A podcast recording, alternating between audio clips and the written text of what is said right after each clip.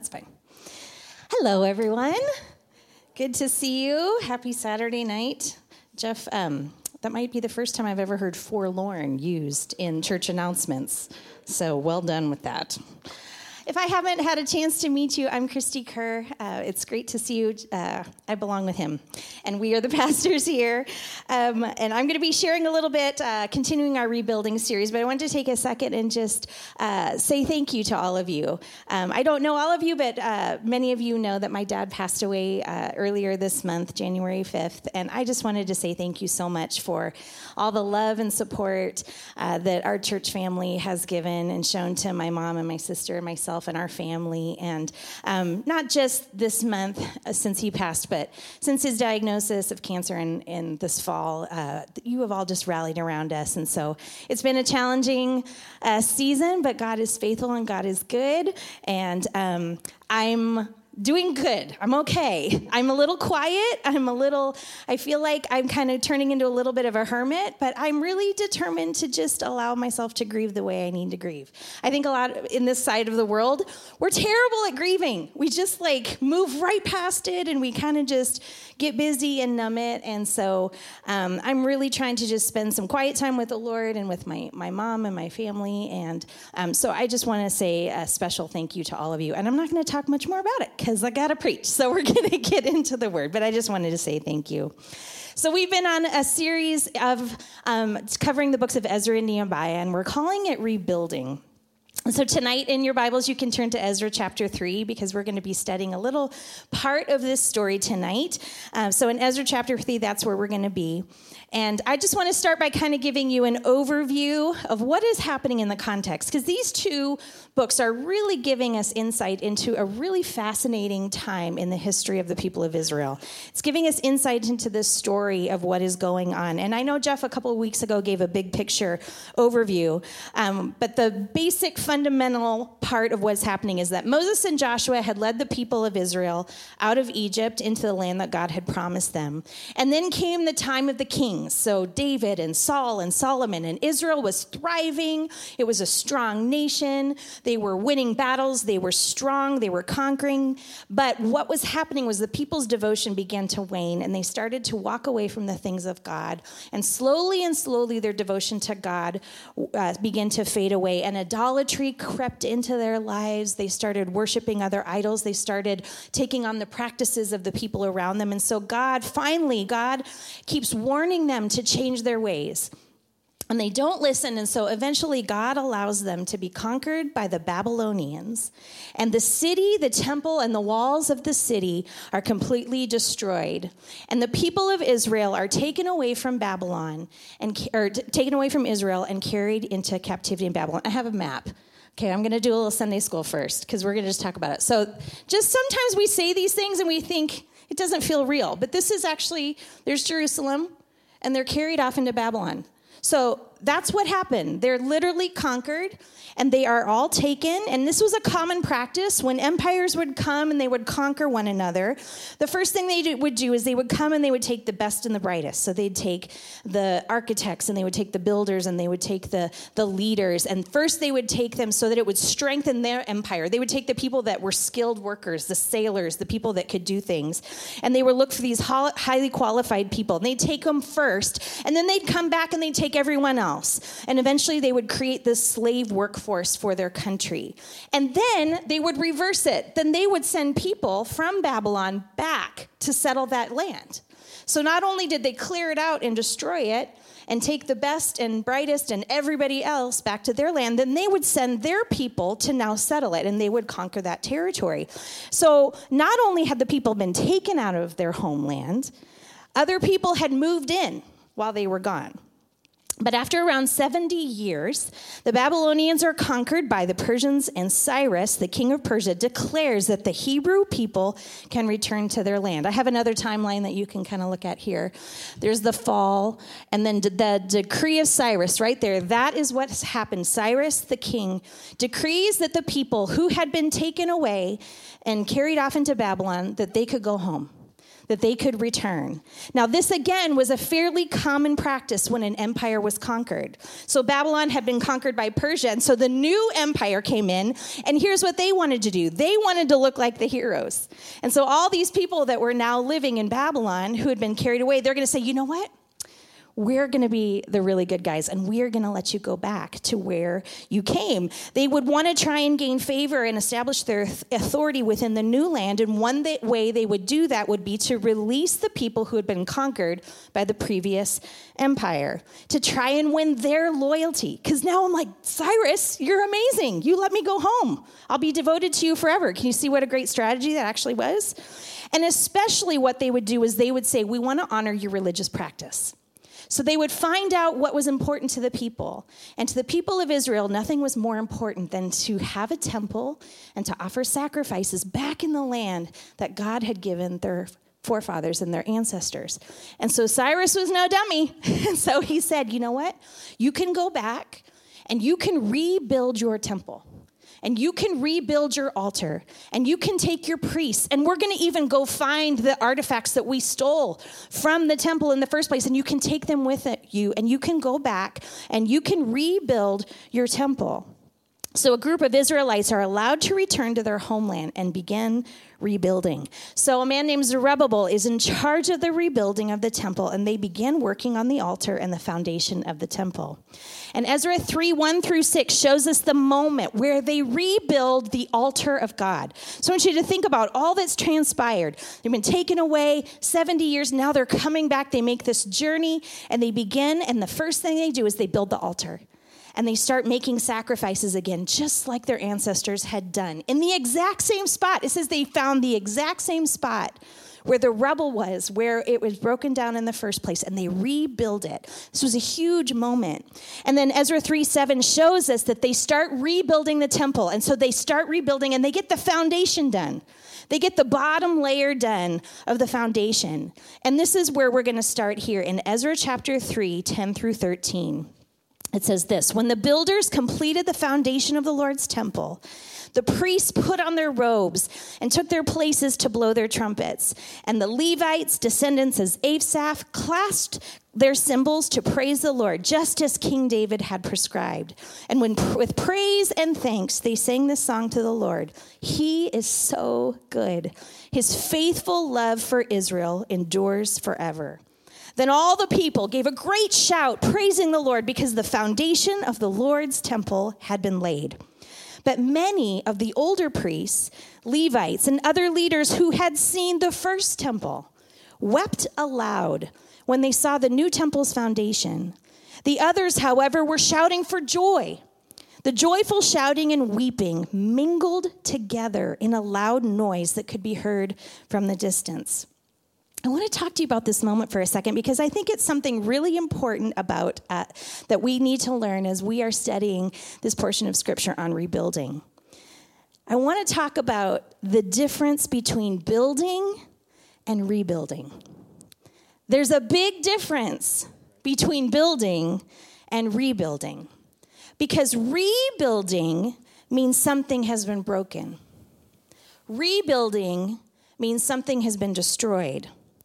Rebuilding means something has been lost. Rebuilding means one season has ended and another is beginning. Let me, let me put it to you this way. Imagine these two scenarios. First, imagine you decided to build a house, right? Imagine that you have been thinking about it, you've been looking at plans, you've been looking at land, and all of a sudden you're looking at all of the different things going on, and finally you decide, you know what? I think it's good. It's the right time. We're going to build a house. So you weigh all the options, the conditions are good, everything looks great. You find the land, you pick out a design, you pick out all your favorite fixtures and finishes, and you watch it go up with excitement. That's building. But I want you to contrast to this. What if you're living in a house and you love your house? You've lived in your house forever. It's got all your favorite things around you, and you love your house. You want to stay in that house forever. And then one day your house catches fire and it burns to the ground. And you're devastated and heartbroken, and you have lost all the things that you love.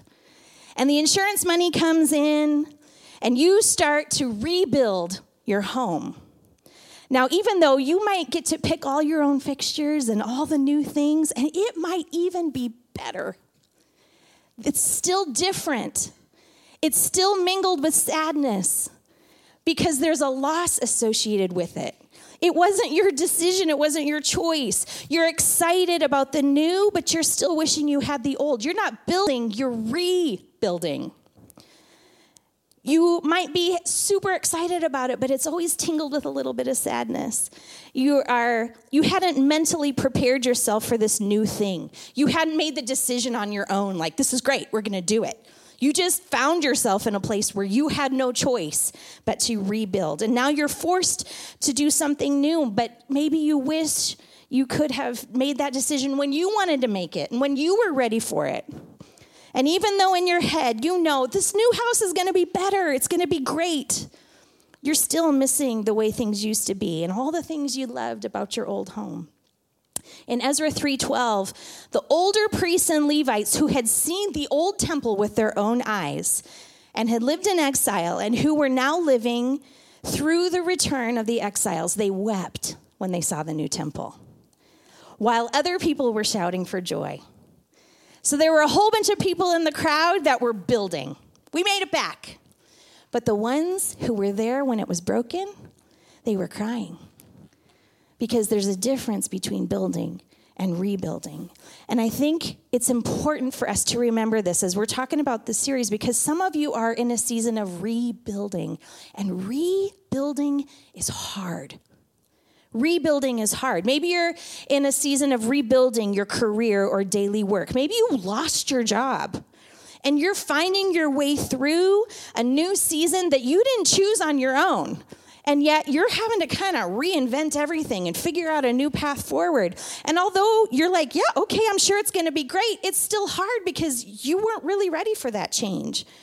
Maybe you could be in a new season of mission or focus, the things you used to be passionate about. You're finding yourself moving away from that and it doesn't quite fit anymore. And you're feeling like, what is going on? This thing that I used to love, it doesn't fit me anymore. And you're trying to figure it out. And you can see the new thing ahead, but yet you're still tied to the old. And it's confusing and it's hard and it's difficult. Maybe you're in a season of rebuilding something in your family. Something has happened in your family that has shook the structure and foundation of your home, and now you have to rebuild something totally new. Maybe it's the loss of somebody. Like in our family, we're trying to figure out how we live without my dad around, and we're having to rebuild something, and we don't want to, but we have to. Maybe there's a fracture in your marriage, and all of a sudden you're realizing, I got to rebuild something new, and I don't even know where to begin. Or maybe something's happening with one of your kids and you're in a season where your days are consumed with helping them get through it. And you're having to rebuild a whole new set of priorities and appointments and attention. And you were not looking for that change. And yet you find yourself having to rebuild what your days look like in order to support your child through what they're going through. And it can even be a really good thing, like having a baby or your kids getting older. I remember when my youngest Dottie went to kindergarten, I was like, woohoo, they're all gone, yeah. And then I went home and I cried all day, and I was like, what is this? The weeping and the and the joys all together, right? Because even if it's a great thing, suddenly you're like, I don't know what to do with myself anymore. I don't, this feels different. I'm having to rebuild something, and I didn't even see it coming, right? Even it could be a great new thing. Like my daughter got married this summer, and so this Christmas was the first Christmas, and I had to share her. And I was like, this is a terrible idea because we have traditions and we've done all the things that we've always done. And this year, she couldn't be there for all those things. And I had to go, okay, we're going to start new traditions. We're going to let things go. And although I love my new son in law and I'm so excited for this next season, it took me by surprise in like, wait a minute, we have to change everything up. We can't do it the way that we've done it for the last 21 years, right? So even good things can cause the ground to be uneven, and we have to build something new. So I think it's important to recognize that rebuilding is different than building. When you have lost something, whether it's a big thing or a small thing, it can be a mixed bag when you start to rebuild. And yes, you can rationalize all you want that you know it's going to be okay and you know that there are good things ahead and that God is with you. But I think it's really important today to just recognize that it's hard. And it's okay to have the weeping mixed in with the shouts of joy. That is an okay thing. So they complete the foundation of the temple and then what happens is they begin to face opposition. Now remember, when the Babylonians took the Israelites away, that that land didn't remain empty, but instead they sent their own people to come and settle the land. So when the Israelites return, there are other people living there, right? It's not just empty waiting for them. And typically, when this would happen, the new people would welcome the old people back and they would kind of start to mesh together their cultures. They'd mesh together their religious practices. This was kind of common. They would just kind of try and, hey, welcome. Now let's all just kind of merge together and create kind of this new uh, melting pot kind of, of culture. And so that's what these people thought was going to happen. And so when the Israelites returned, we see them reach out in Ezra chapter 4. And here's what it says The enemies of Judah and Benjamin heard that the exiles were rebuilding building a temple to the Lord, the God of Israel. So they approached Zerubbabel and the other leaders and said, Let us build with you, for we worship your God just as you do.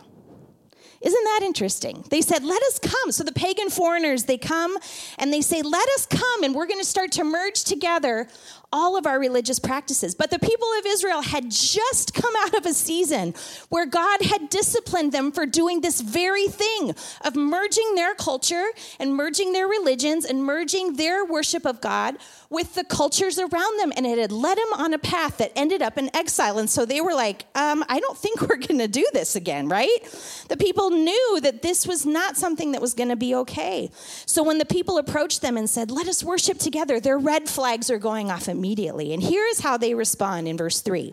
But Zerubbabel, Jeshua, and the other leaders of Israel said, You may have no part in this work. We alone are going to build the temple for the Lord, the God of Israel, just as King Cyrus of Persia commanded us. They're like, fool me once, man, not falling for that again, right? Which seems like a great idea because they've learned their lesson. They're like, we're not going to do that. That that led us on a bad path. But it's not so great because it angers these people living there and now they are going to be actively opposed to the rebuilding of the Israelite people. And this is another great lesson for us to learn because not everyone is going to understand your rebuilding process. Not everyone is going to understand. They're going to have an idea of how you should do it, what it should look like, how they should participate in it. And yet, not everyone is going to understand what God wants you to do. They might want you to rebuild in a certain way, and they're going to pressure you to do things the way they think they should be done. But you must rebuild with your eyes firmly fixed on what God wants you to do. And people will get mad and they'll say all kinds of things and maybe even oppose you. But you cannot go back to where you were before. Ezra was wise enough to go, Zerubbabel was wise enough to go, we can't go back. That did not end well. We can't go backwards. And I know you think that this is a way forward, but that's actually exactly where we came from. And we have to move forward. Many will not understand your new season. And you will face pressure to simply go back to the way things were. But you have to stop and ask God, what are you asking of me? How do you want me to rebuild my life?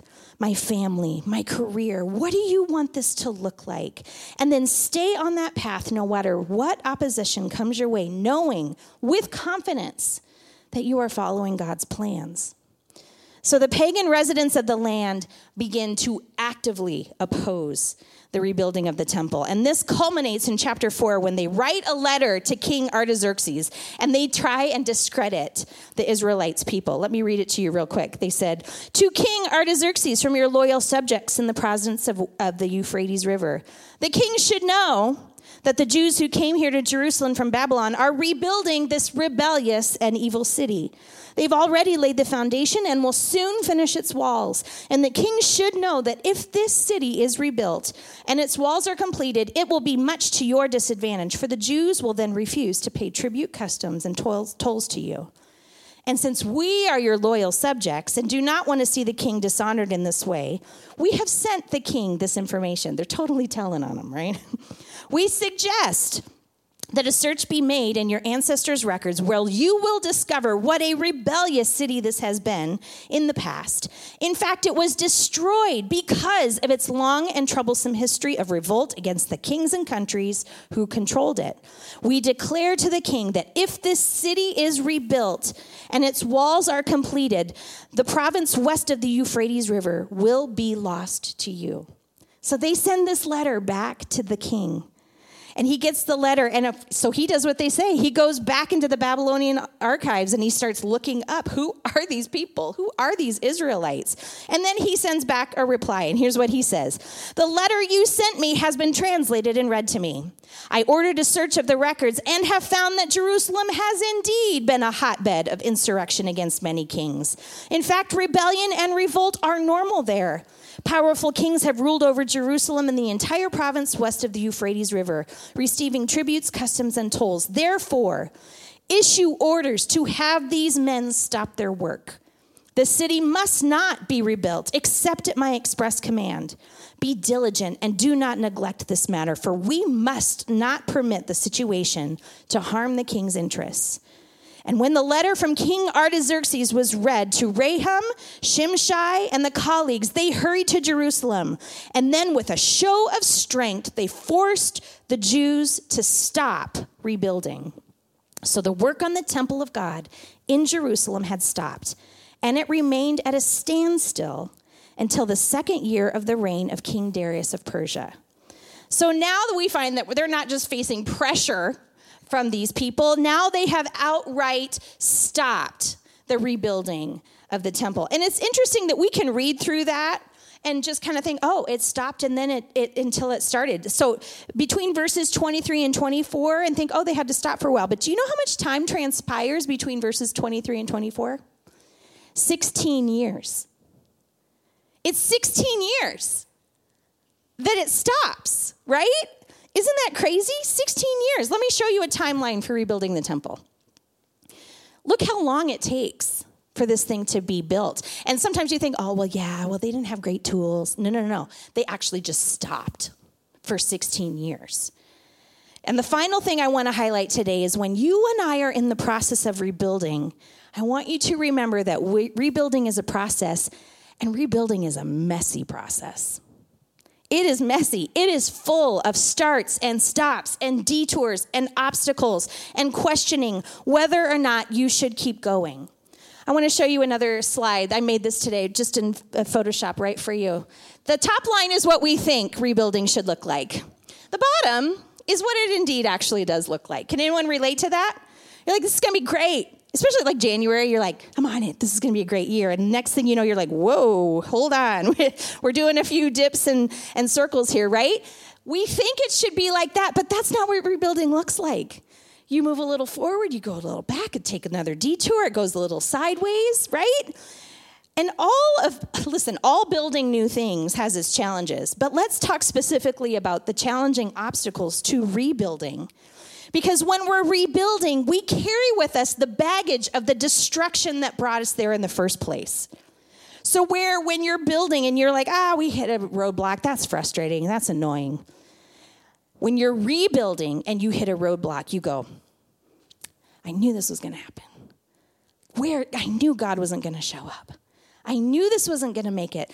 All of the baggage that you have carried with you from the destruction in the first place just rises to the surface when you are rebuilding something, right? Maybe uh, it can be debilitating because you're still in the process of pain of the breakdown of what you experienced before. Maybe you're still trying to understand how God could have let something happen. Maybe you're scared of building something new because you think, well, what if it happens again? Maybe you're filled with uncertainty at your own abilities because you know how badly you screwed it up the first time. And now you're not totally confident that you won't make the same mistake again and mess it up again. So those setbacks and those turns feel very different when you are rebuilding than when you are building.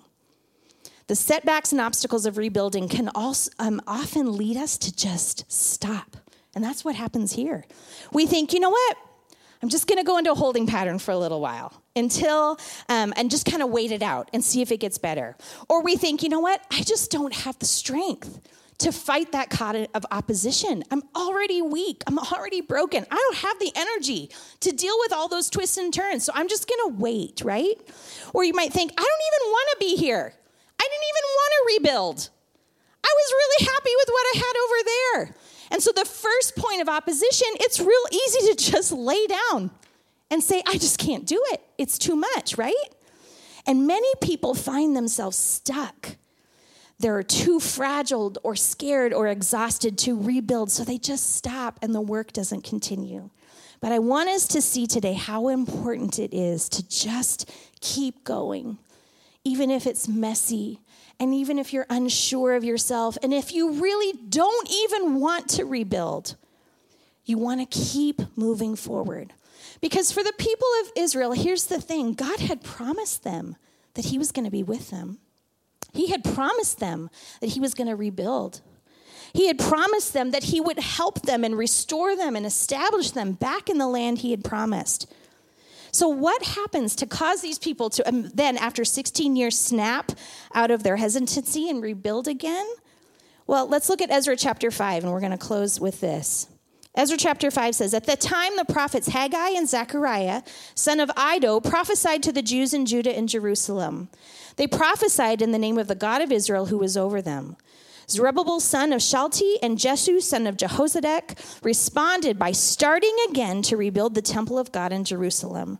And the prophets of God were with them and helped them. So after 16 years, these two prophets show up and they come and prophesy to the people to inspire them to work again on the rebuilding of the temple. So, what did they say?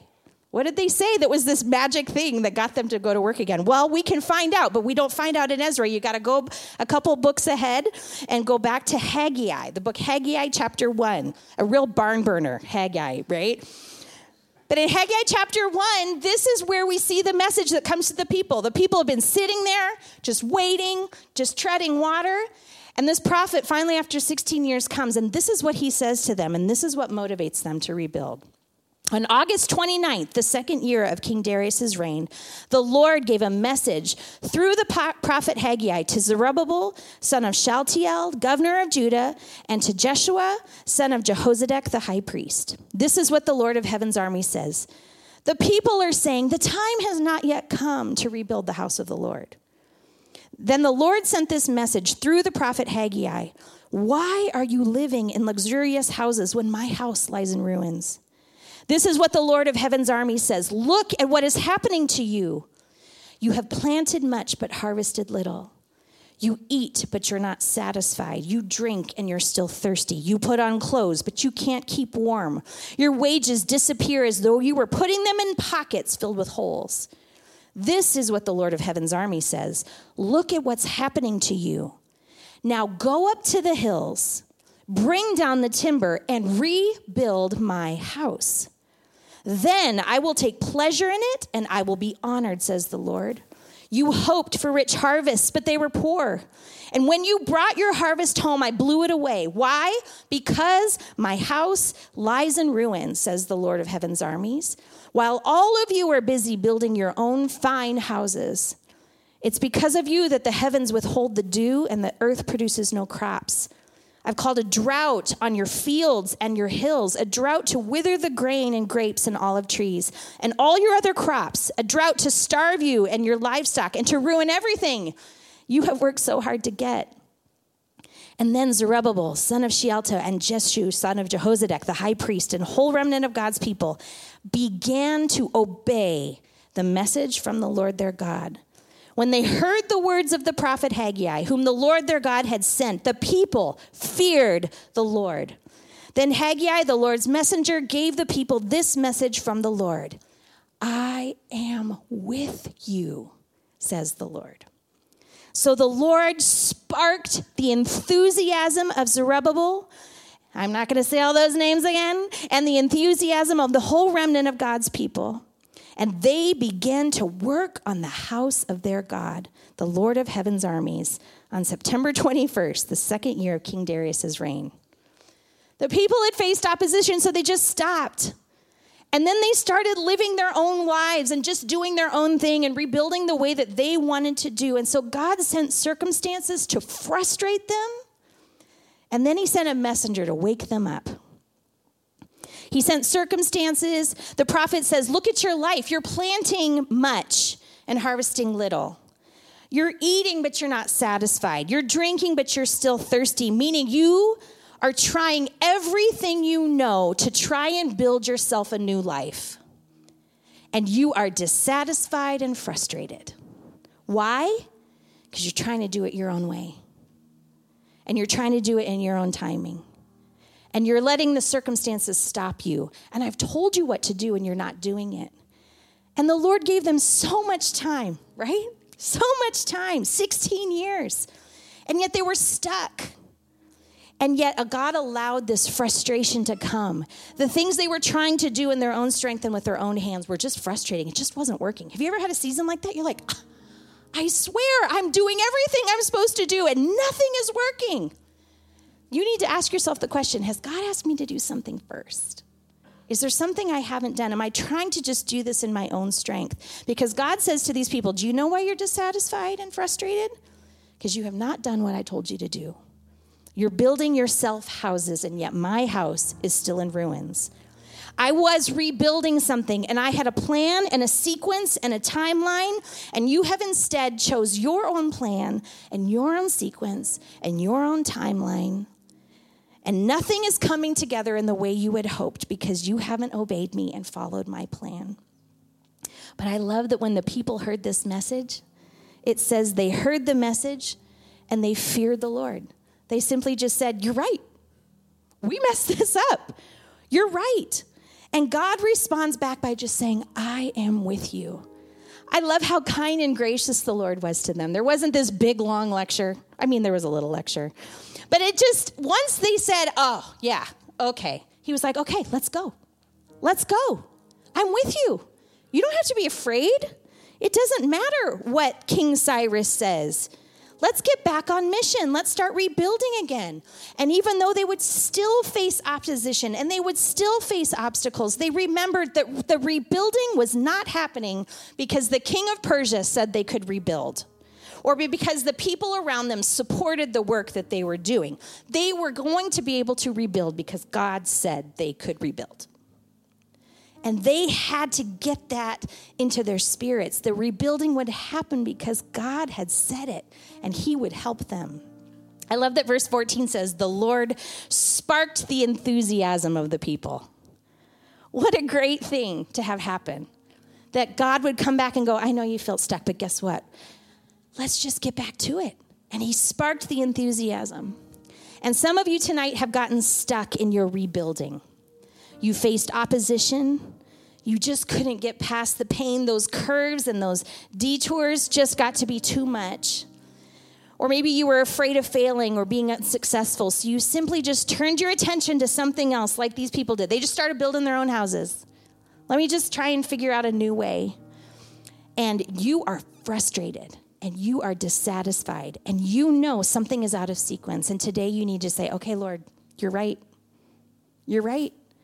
I got to get back to what you said first. You have to simply just admit it and then get back on track, and the Lord will once again spark enthusiasm for the thing He has for you. You might think, I don't even, I don't have enthusiasm for that anymore. Get back in alignment with the order of what God has, and that enthusiasm will come back. So, tonight, as we close, I just want to pray for you and any rebuilding that you might be doing in your life. I want to pray for those who are simply in the beginning stages of rebuilding something in your life. And you're not building, you are for sure rebuilding. And you're not even sure how you got there. You don't even want to be there. And everything about it feels so overwhelming. I am praying that God will help you sort through all the hurt and disappointment and loss that brought you to this place, and that you will see that there is a future and a hope ahead for you. And that even if you didn't want to be there, God's going to help you rebuild something and it is going to surprise you and it is going to inspire you and it is going to be filled with a double portion of blessing that you could never imagine. And I want to pray for those of you who are facing opposition to your rebuilding. That God is trying to do something new in your life, and the people around you keep pulling you back and they keep going, Why are you doing it that way? Why are you changing this? Why can't we just go back to the way things were? And you're facing opposition. I am praying that you have the absolute diligence and fortitude to stay on the path God has for you, to keep your eyes firmly fixed on Him, and to not look to the right or to the left and get distracted, but to stay exactly in step with what God has asked of you. And lastly, I want to pray for those who have gotten stuck and have stopped rebuilding. It might be 16 years, it might be 16 days. But if God has asked you to do something and you have stopped moving forward in it tonight, all you have to do is say, Okay, Lord, I hear you. You're right. Please spark enthusiasm in my life for your will and your plan again. Amen. Amen. Let's pray. God, I thank you so much that we don't have to figure it all out ourselves. Sometimes we're just waiting to, to understand it all, to have all the answers, to, to be able to fully understand how we got in the places that we got and what's exactly ahead. But Lord, you ask us to trust you, which means we simply do what you say. And Lord, there are many people here today that find themselves in the state of rebuilding. And Lord, we recognize tonight that that comes with a whole lot of baggage. There's a whole lot of circumstances that have happened that led up to the point where you have to rebuild something. And so, first of all, I pray, Lord, that you would be close to those that are still hurting, that are still almost in shock. How did I get here? Lord, I pray in Jesus' name that you would be so close, you would be so near, and that they would know no matter how they got there, you are with them, you are for them, and you have plans ahead for them. I thank you, Lord, for that. And second, Lord, I pray for those that are facing opposition. I pray, God, that you would put something in their bones that would keep them fully fixed on you to walk forward in what you've called them to do, not look to the right or to the left, not be intimidated by the opinions of others around them, but God, they would keep moving forward because they are walking the path that God has ordained for them and they will not be deterred. And lastly, I pray for those, God, that have stopped that it's just felt like too much. It's felt like too big of an obstacle. And so they've they've just moved away from it. They've gotten distracted by something else. Lord, I pray today would be a wake-up call to get back in alignment with what you have asked. I thank you, Lord, that you have the perfect time frame, the perfect timetable. And sometimes, Lord, those twists and turns are a part of you shaping us for what's ahead. So if there are delays, let us not rush ahead of you. If there are setbacks, let us not throw up our hands and give up. But Lord, let us stay in step with you, knowing that if you've started the work, you will finish the work. I pray you would spark enthusiasm in people tonight. I pray, God, that you would reignite dreams and visions that you've put in their hearts. And in Jesus' name, that it would be a new beginning and they would get back to work. We thank you for all of these things in the beautiful name of Jesus. We love you so much. Amen. Amen. Thanks for being here tonight. We're so happy you're here. If you need prayer, feel free to come up forward. We'd love to pray with you. Otherwise, enjoy your soup.